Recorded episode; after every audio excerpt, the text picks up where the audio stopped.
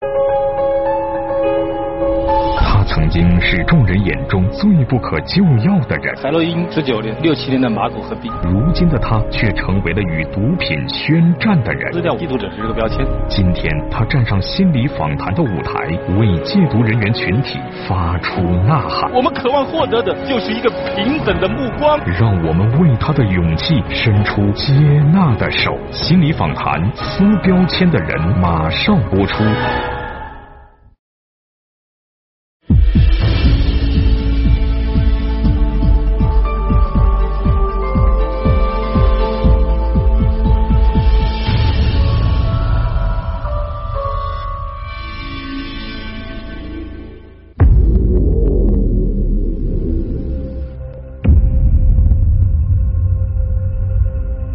二零一五年，是我第七次离开戒毒所。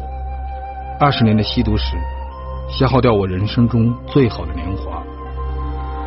如今，我已经保持操守六年，并负责四家公益养老食堂，为社区一百多位孤寡老人送餐上门。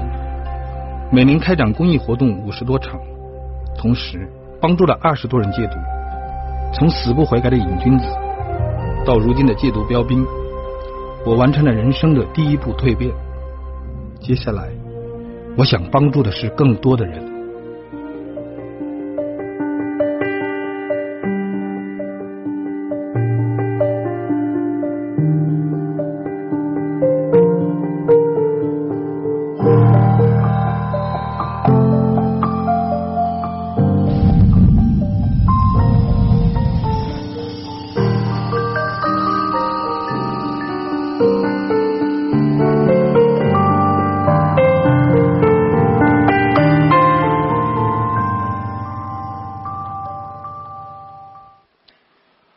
故事要从这个罐子开始说起。这是二零一五年我最后一次离开戒毒所，心理矫治中心的申老师送给我的。他希望我在不顺心的时候写一句话放进去，学会和自我对话。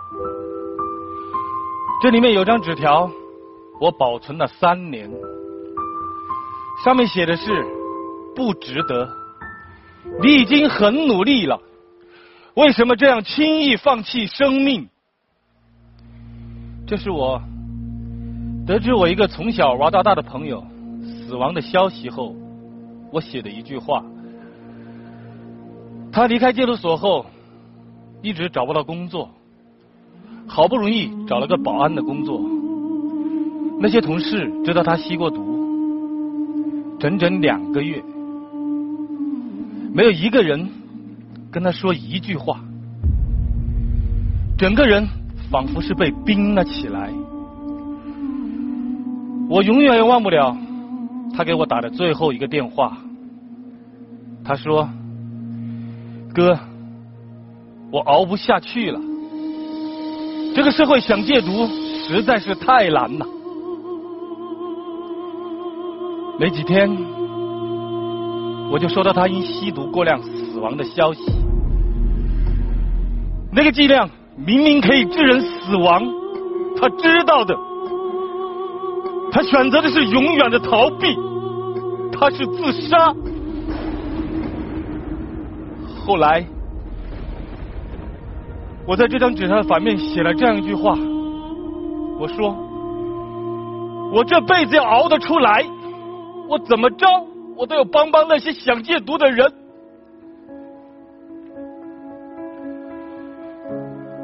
出所后，我只有一身进所时穿的旧衣服，身无分文。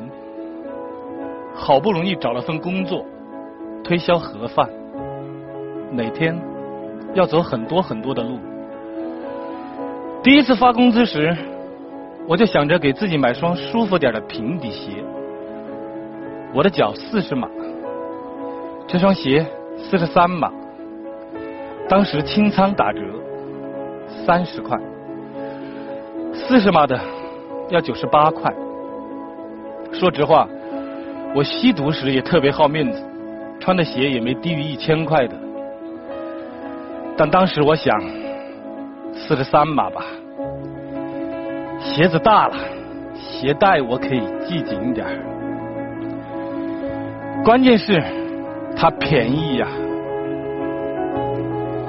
整整三个月，我穿着这双大三码的，下雨天还会进水的鞋子，吧嗒吧嗒的走在武汉市的大街小巷，努力生存。仅仅三个月，我的业绩就冲到了分公司第一名。有同事嫉妒我业绩好，听说我吸过毒，居然要向总公司举报我，建议辞退我。那几天正是我心瘾发作的危险期，整天心烦意乱，我一直在努力克制。现在又添上这件事儿，下班后一个人走在回出租房的路上。风好大，我浑身一点力气也没有。走着走着，眼泪真的是不由自主的掉了下来。我感觉我被困在一口深井里，想跳，不知道方向，不跳，我又会窒息而死。想当初，我们五个人约好了一起戒毒，结果。一个自杀，三个复吸，只剩下我一个人在这里坚持。我觉得我们好渺小，我们特别容易被打败。我萌生了成立一个同伴教育中心的想法，专门帮助那些想戒毒的人。我妈知道后，坚决反对。她说。亚雄啊，你吸毒二十年，房子卖了六七套，现在好不容易不吸了，怎么又要跟他们搅和在一起？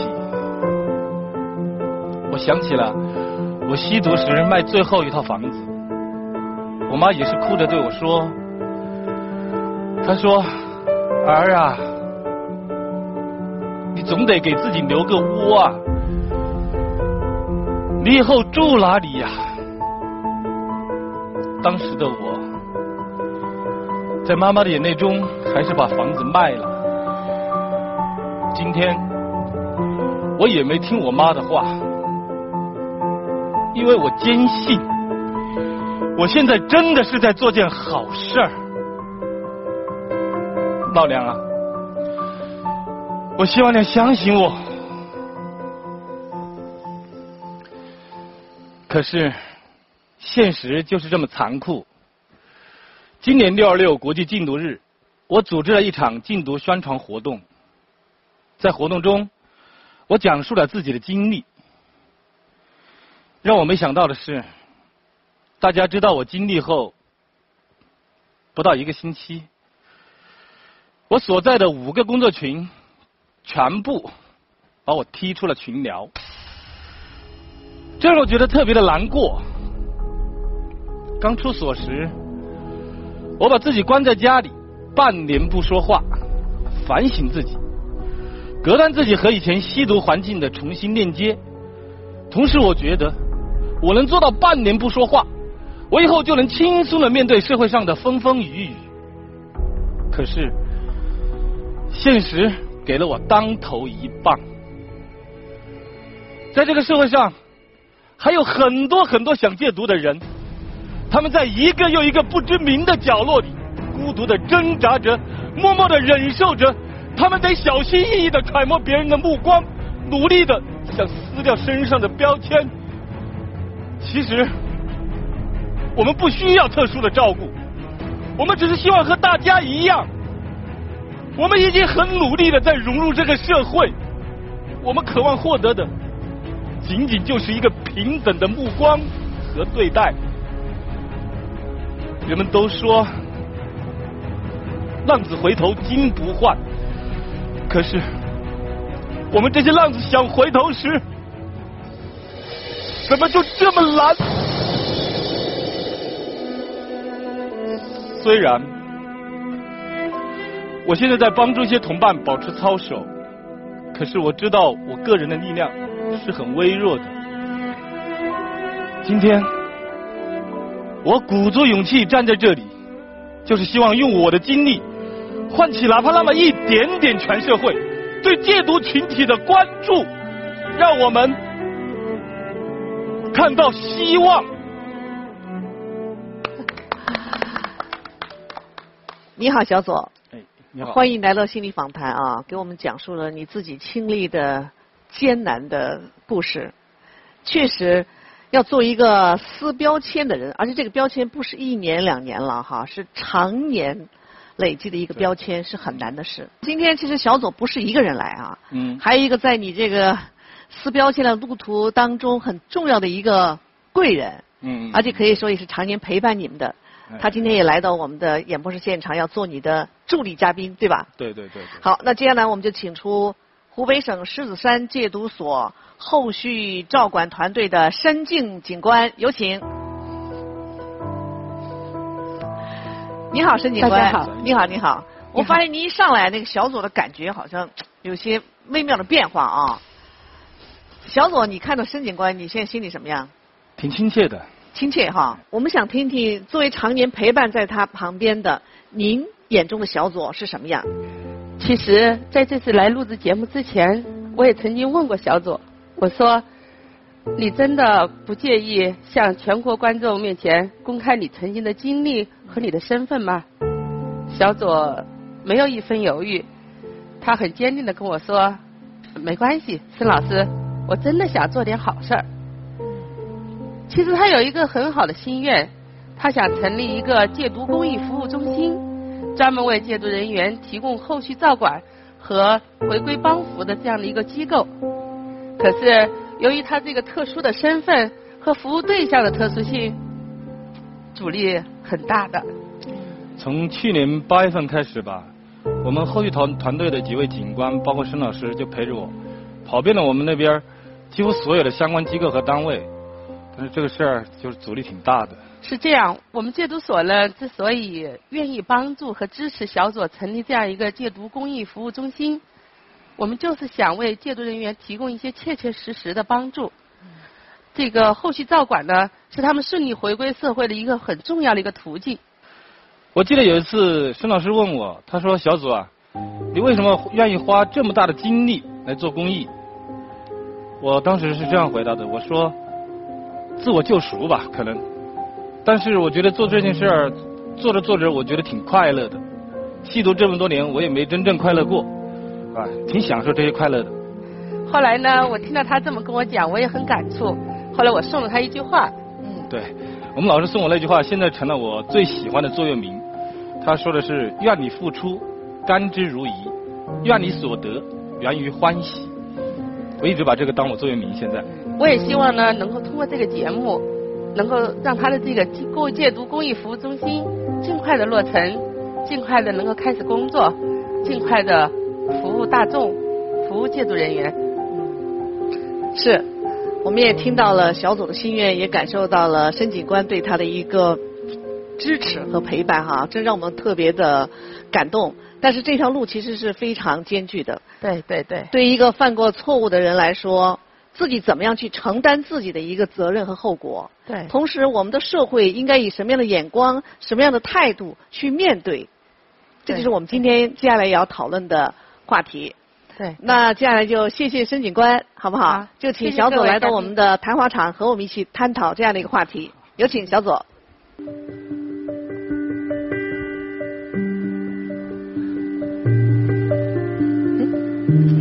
来，你好，好，请坐啊。你好。欢迎来到我们的谈话场哈。我们三位嘉宾，这位是房子斌，啊，你好。著名演员，还有钱伟，还有大策，欢迎你们。嗯，其实我小左刚才你听讲了那么多，其实真的是挺让我们感动的。但是我也有同样的一个疑问，也就是申警官的那样一个担心。你看，你之前因为在一些部分的这个。区域当中，你把自己的这个经历一说出来，会有连锁反应，对不对？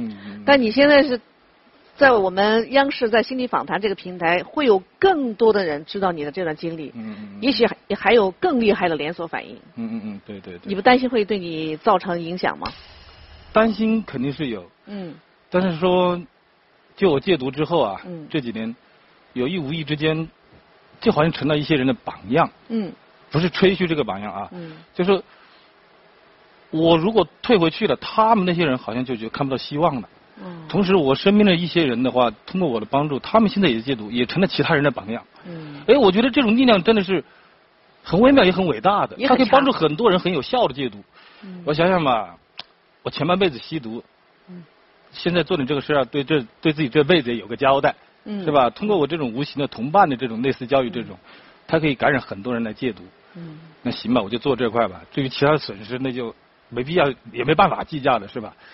嗯，虽然我们现在是一个谈话的一个现场，但是我们这个谈话呢还有一些特殊的设置啊。几位可以把你们的手上戴的给我们试一下。嗯，嗯，观众朋友看看啊，这个不是一般的手表，送我手表，对，能带走不？还有礼物是吗？这叫情绪手环啊啊，就是你们戴上这个情绪手环了以后呢，你们那些相应的一些数据，就是你们的情绪的变化就会被反映出来。同时呢，在我们的呃观察场呢，我们的心理专家张举轩老师呢一直在做观察，在解读。最后呢，他也会为我们的小组啊送上一些锦囊。好，呃，张老师你好，你好，你好，阿给我们观众打个招呼啊。哎观众谢谢你，好，大家对好。，好，我们继续啊。刚才其实，在聊的时候，你看有意思啊。你看我们的表现在小组的状态是一般，前尾的是一般，大册的也是一般。但是我就发现黄子斌大哥的状态是一直是很饱满。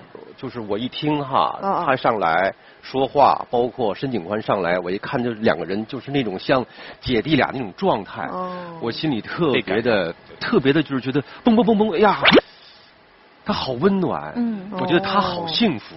他真幸福哈对啊，最起码有这么一个大姐，嗯然后站在，然后站在你旁边，哎呦，特别慈祥，能够帮助你，多幸福的一件事情、啊。对对你看这个房老师呢，他在做的是什么呢？他用了一个心理学的技术叫共情，就是他能够在呃孙警官和小左沟通的时候，他把他共情为姐姐和弟弟的关系，说明电影演员他是有一定的共情能力的啊，很多行业是相通的。也可能就是因为他周围有像申静、申警官那样支持他的人，他才有力量说我也想成为申警官他们那样人。呃，还有一个原因就是刚跟彭老师是一样的意思。嗯我幸福只是我一个啊，不是天下有很多很多的申警官呢。嗯而且不是每一个想戒毒的人，他需要心理节点的时候，都有恰到好处的申警官出现。嗯所以当时在老师的启发下，我就想做一个常设机构。嗯，这块的话，任何一个想戒毒的人啊，他有心理障碍的时候，或者是操守难的保持的时候，他有地方可以寻求帮助，到处都有申请官，到处都有我们这常设机构，这样就好一点。对，然后我觉得房老师好优秀，能把我那种感触说出来。没有没有，是不是其中的一些不易，其实心酸也也也涌上心头？那些吧，说实话，如果这些负面情绪老是保持的话，有出来了，你看嘛，现在出来了。因为你嘴上说啊，我哇哇哇，但你看，我们看的是你内心深处的那样一种肯状态。定啊这些东西它消化得一段时间啊。那么小左刚才有一个很剧烈的呃情绪的变化，显示他的情绪从一个高点进入到低点。大家知道这是为什么呢？小左去面临很多的人去评价，产生社会评价系统的时候，它的紧张度，也就是它的防御性是高的。因为其实我们做了很多年这个吸毒的戒毒的节目哈，嗯而且有一句话我们大家都很熟悉，叫嗯“一朝吸毒，嗯嗯嗯十年戒毒，嗯嗯嗯，终身想毒”啊。对对对。就一旦你吸食成瘾了后，真是你一辈子都要跟他俩这个博弈。其实任何人都知道吸毒，包括吸毒者自身，他也受过很多很多的苦。嗯他想的更多的是摆脱，嗯，只是没有一个社会的大环境和一个正常的生活形态给他。嗯，这又回到这句话了，撕标签的人，他们被标签化了，他们觉得好难戒，呃甚至不想去戒小左，我们今天就聊这个标签。行，这个标签，您觉得是谁贴给您的嗯？是全社会贴给您的，还是您自己贴给您的？嗯，这块是这样的，社会上的就像您说的这种警示之间流传的话啊，一朝吸毒，终身戒毒。其实这个担忧不科学的。我们科学放一边吧，嗯，真的有点过，有点过。有点过。好，全社会为什么那么警觉，甚至有点敏感的把标签啪啪啪贴给所有吸毒人的身上？因为毒品它之所以称为毒品，而不是辣椒或者是夜宵，包括香烟就可以达到的那个量级，是因为毒品它可以很轻松的冲破血脑屏障，它直接控制我们多巴胺的受体。这部分被控制之后，那不是说我有没有意志力的问题，不是说我有没有我这个人是不是够强大、够爷们儿，我这个人能有没有？不是这个，是你完全不受身体、不受你意志的控制。那这一部分我们很难说这个人是一个好人，是一个健全的人，是一个意志力坚强的人，不是这样的。他往往全线溃败，所以这正是全社会不相信吸过毒的人，他标榜自己可以戒毒成功的一个原因所在。那么大策实际上把这个问题上升到了社会层面，也就是说，大家对于吸毒的人，他有什么认认识呢？这个认识呢，实际上它是一个社会心理学社会心理学的现象，叫做什么呢？叫做晕轮效应。那说到这个标签，我想到一个故事，就当年有一个人呢，是一个贼啊，这个比喻可能不太恰当啊，偷过东西。然后他从古代的时候啊，从这个监狱里出来之后，特别想给社会做点贡献，因为他洗心革面、金盆洗手，他就总找一些机会做好事儿。真有一次有一个机会，一个小女孩掉进河里了，他下去把小女孩打捞上来，但是他却溺水身亡。最后一个力气把小女孩推到岸上，这很多人都哭了。很多大妈说这个小伙子真不错，但是说了一句话：人是真好，可惜他是个贼。你看他用自己的生命去洗这个标签，还没有洗掉。这也是你在演讲中最后一句话说，你希望让戒毒的朋友能够看到希望。问题是。全社会都在谈毒色变，甚至谈戒毒色变。嗯，真的大家都太害怕这个东西了。我在思考大策老师说这个话题，这个标签到底该不该贴的这么狠？嗯，然后是谁来给你们贴的？对，你有了这个标签之后，你又怎么去对待这个标签这个状态？对，因为我觉得左大哥能够做到这一步，我是觉得他是想想突破。嗯，他是想突破，就是这个标签在我身上之后，我怎么能够？告诉你们所有人，我在撕，我怎么去撕，我将来我撕的方法是什么？我还告诉所有人，你们跟着我一起，我们共同撕。对，我觉得这是他让我是觉得特特别感动的一个一个东西。呃，但是又跟大策老师说的那可能是有点不太一样。两个维度，对两个维度。嗯，他说是撕标签，这个撕标签的。一个含义就是已经被贴上标签的人要帮他撕掉。嗯。但是我相信，随着这个小左的这个中心一旦成立之后，他的工作呃一旦扩大到很多，比如说呃在边缘、在西与不西之间那些孩子，嗯，小左可能会帮助他们不被贴上标签。这个我觉得就意义更大了。所以我相信他就是说，这标签可以撕掉，但是内心当中一定会认定这个东西还是不被贴上更好。对对。其实标签。在在在心理学里面，我们很多时候标签是在分类心理学里面的。为什么社会需要去给一些人贴上一些标签儿？是因为是要便于管理，因为人很多，而状态也很多。这个完全是从一个就是社会管理分类，然后效率效率方便检索这样的一个方式上去贴标签的。那标签就很很容易涉及到另外一个词，就是标签化。标签化很容易带来的是相关的一些词，比如说偏见、歧视，比如说鄙嗯歧视，还有保。包括我们说刻板印象，对，是这样的。我们这块这个撕标签呢，其实有一个是撕自身的标签，撕绝望，他们是绝望的，这辈子废了。包括他父母亲也觉得废了，绝望，撕自己的绝望。嗯，这个跟歧视无关。嗯，歧视是肯定存在，歧视我们另外另外再讨论，是吧？嗯。但是首先自己得把自己不能弄绝望。嗯。任何人印象中戒毒真的是很难戒的，包括他们吸毒者本身也是绝望的，他们的父母亲、他们的家人都是绝望的。这个绝望是一辈子的。甚至会付出生命的代价，所以这个标签撕掉是很重要的。吸毒的人他是不愿意承认自己有过吸毒的经历的，对于他来讲，那是他人生一个最黑暗的、最没有自我的时期。一个人敢于去承认、敢于去面对，在一定意义上讲，他已经在心理上与戒毒、与戒除毒瘾有了一个边界的划分。我们想，为了让我们这个话题更有贴近性。呃，更能够让大家关注到就是社会大众的心理。我们接下来有了一个大数据的一个调查，这大数据呢是和零点有数和今日头条的心理频道呢我们合力完成的一个大数据。呃，这个大数据的话题方向是你是怎么撕掉身上标签的？我们来看看好不好？如果你是犯错的人，希望他人怎样对你？啊，我觉得这个有意思。你看，绝大部分百分之七十五的人说。希望得到原谅。小左，你看了这个统计，你怎么看这个结果？你就是这种心理吗？还是不在乎别人感受？你是哪种？应该希望得到别人原谅，要占大部分吧。嗯，应该这个还是占大部分。你还是你也是这种心心理哈是希望？的。呃，应该是这种心理。你也是希望得到原谅的这种占？大部分吧，也不是说完全的，因为吸毒嘛，毕竟自己走过的路得承认，得接受啊，哦是吧？对对对，哎，小左还行，他不上套。他始终把自己的问题、我的问题我得承担，是吧？我社会的问题社会的，但是始终有我自己的原因。我特别欣赏小小左这一点。嗯但是你看很有意思啊，当我们在下面一个问题，社会大环境应如何对待犯过错的人的时候，我们也看到跟那个比例是一样的，也是百分之四十五的人说我们应该释放善意。善意。释放善意。就是人们从道理上我应该那样，对但实际上行为中他是远离。选严惩的人是零，没人选严惩。对呀、啊对呀也就是说，如果是问我自己，我要远离；如果问别人大社会，那我啊希望大家要原谅、要宽恕。对可是你要知道，你就是社会啊。对对，你是不是其实最你说的绝望就是指这个？呃，这个我想起了，您刚说，我想起了一件事儿吧。嗯就一件小事儿啊，我去一个吸毒人家里做一些入户调查，走的时候，我一直感觉他妈妈是一种很羡慕的眼神，嗯，看着我背影。我我能清晰的感受到他传递的信息是什么？他希望他儿子也是这样。嗯，他看到了希望。那个时候我就觉得吧，就刚那个题目说如何远离这个犯过错误的人，是吧？嗯我觉得我不能远离他们。对，我我的存在能让他们看到希望，我瞬间觉得自己好像有了一点点价值。嗯然后这种事情经历多之后，觉得自己真的说惭愧啊，真的好像有一点点使命感。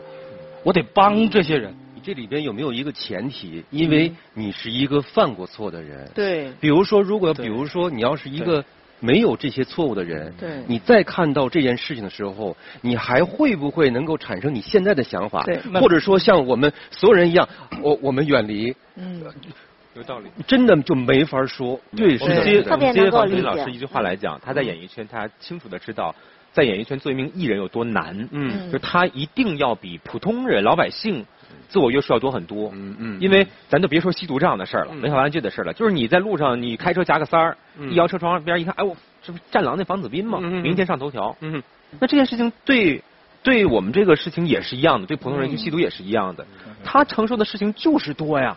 嗯。他在这方面已经出了名了，整个社区就知道有这么个吸毒的，嗯。可能举社区的大爷大妈的力量就要盯着他，所以我如何去转换，把大家的一种约束当成是一种关怀。对对。看你看但是其实刚才我们听到这儿好像有有一点悲观哈，但是我觉得下一个统计。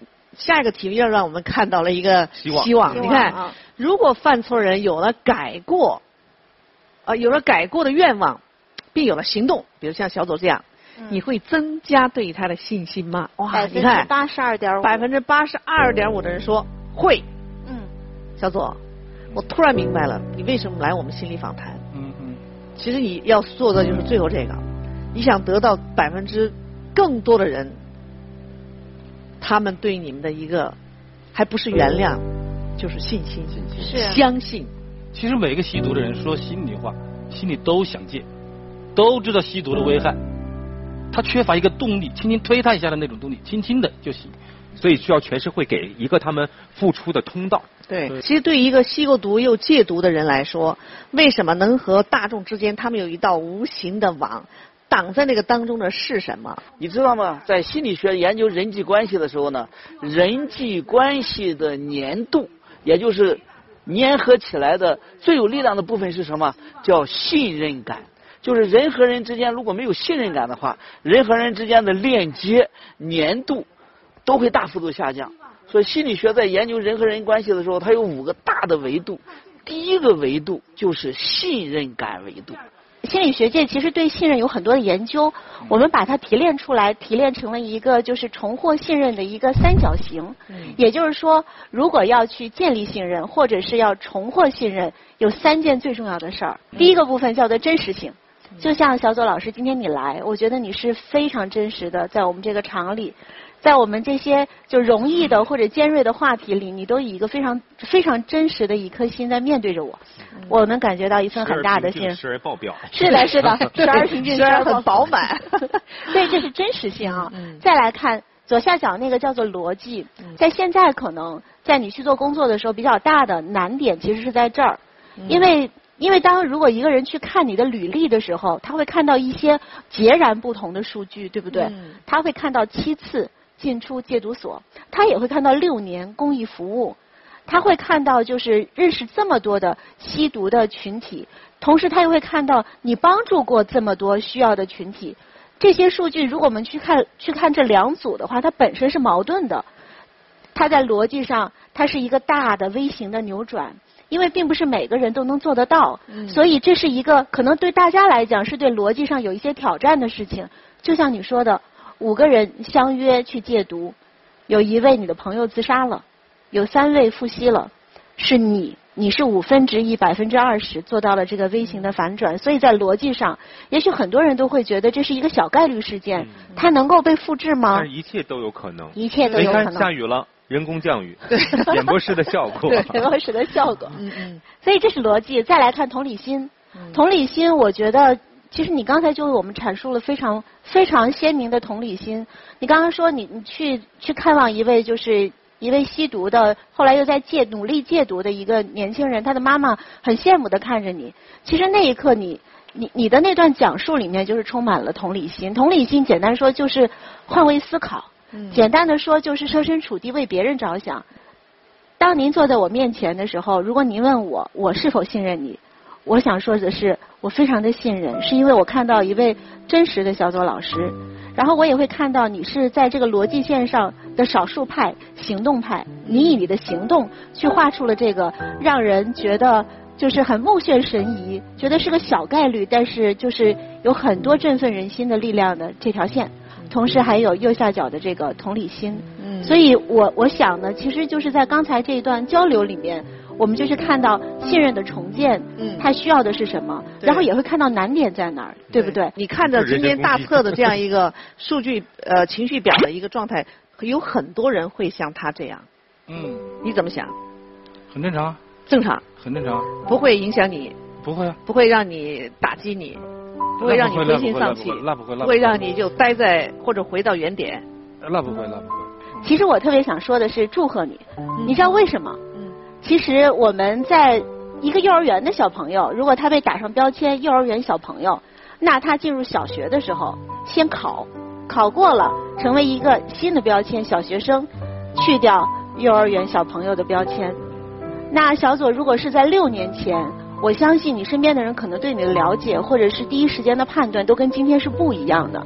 如果相比于那个时候，其实你已经获得了很多很多的信任跟支持了，对吗？包括今天陪你来的这个申警官，这六年来一一路走过来，所以其实我想祝贺的是，这六年走到这儿，已经有一些信任，已经有一些成就。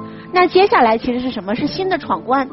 我觉得到到心理访谈来，其实是一个一个机会，然后我们可能去直面的一个考试，是的。对。现在是一个升学考，把自己做好，把自己的同伴做好。因为小左他其实今天来我们心理访谈，一个是让我们看到他的变化，而且他还想做更多的事。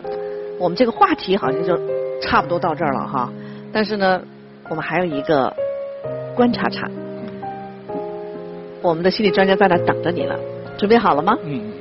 好。请小左。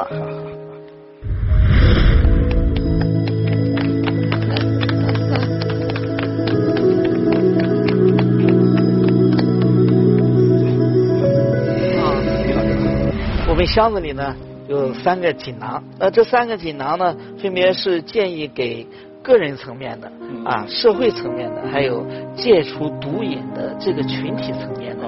你感受一下，你想选？哪一个层面的技能？那我选的话，我应该会选这个社会层面的。好的，社会层面。啊啊，好，请坐。哎好，不是我，是风。好，风是什么？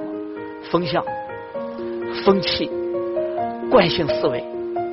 那么我之所以说不是我是风，作为社会层面来讲，我们希望你来做的这件事情，让人们能够。一个、两个、三个，更多的人改变对这个群体的误区和不应该有的贴标签的效应，重新去看待、包容的去理解这个群体。这个时候你需要做的是什么？你就讲你怎么走出毒瘾的故事，而不是去讲让人们重新看待戒毒不或者戒毒本身。社会一旦对有错误的人、有过人生的跌宕起伏、坎坷的人有一份包容，相信他的故事和他人生的意义会发生转化，我觉得你的价值就有了。蛮好的，心理访谈这档节目真的是蛮好的，它能让我们各种各样的群体都有机会在这里袒露心声吧，是吧？把自己的一些内心话、一些真实的感受说出来，而这些东西也是实实在在存在的东西，这真的是个很难得的一个机会。我现在觉得我特别珍惜这个机会，真的是这样子。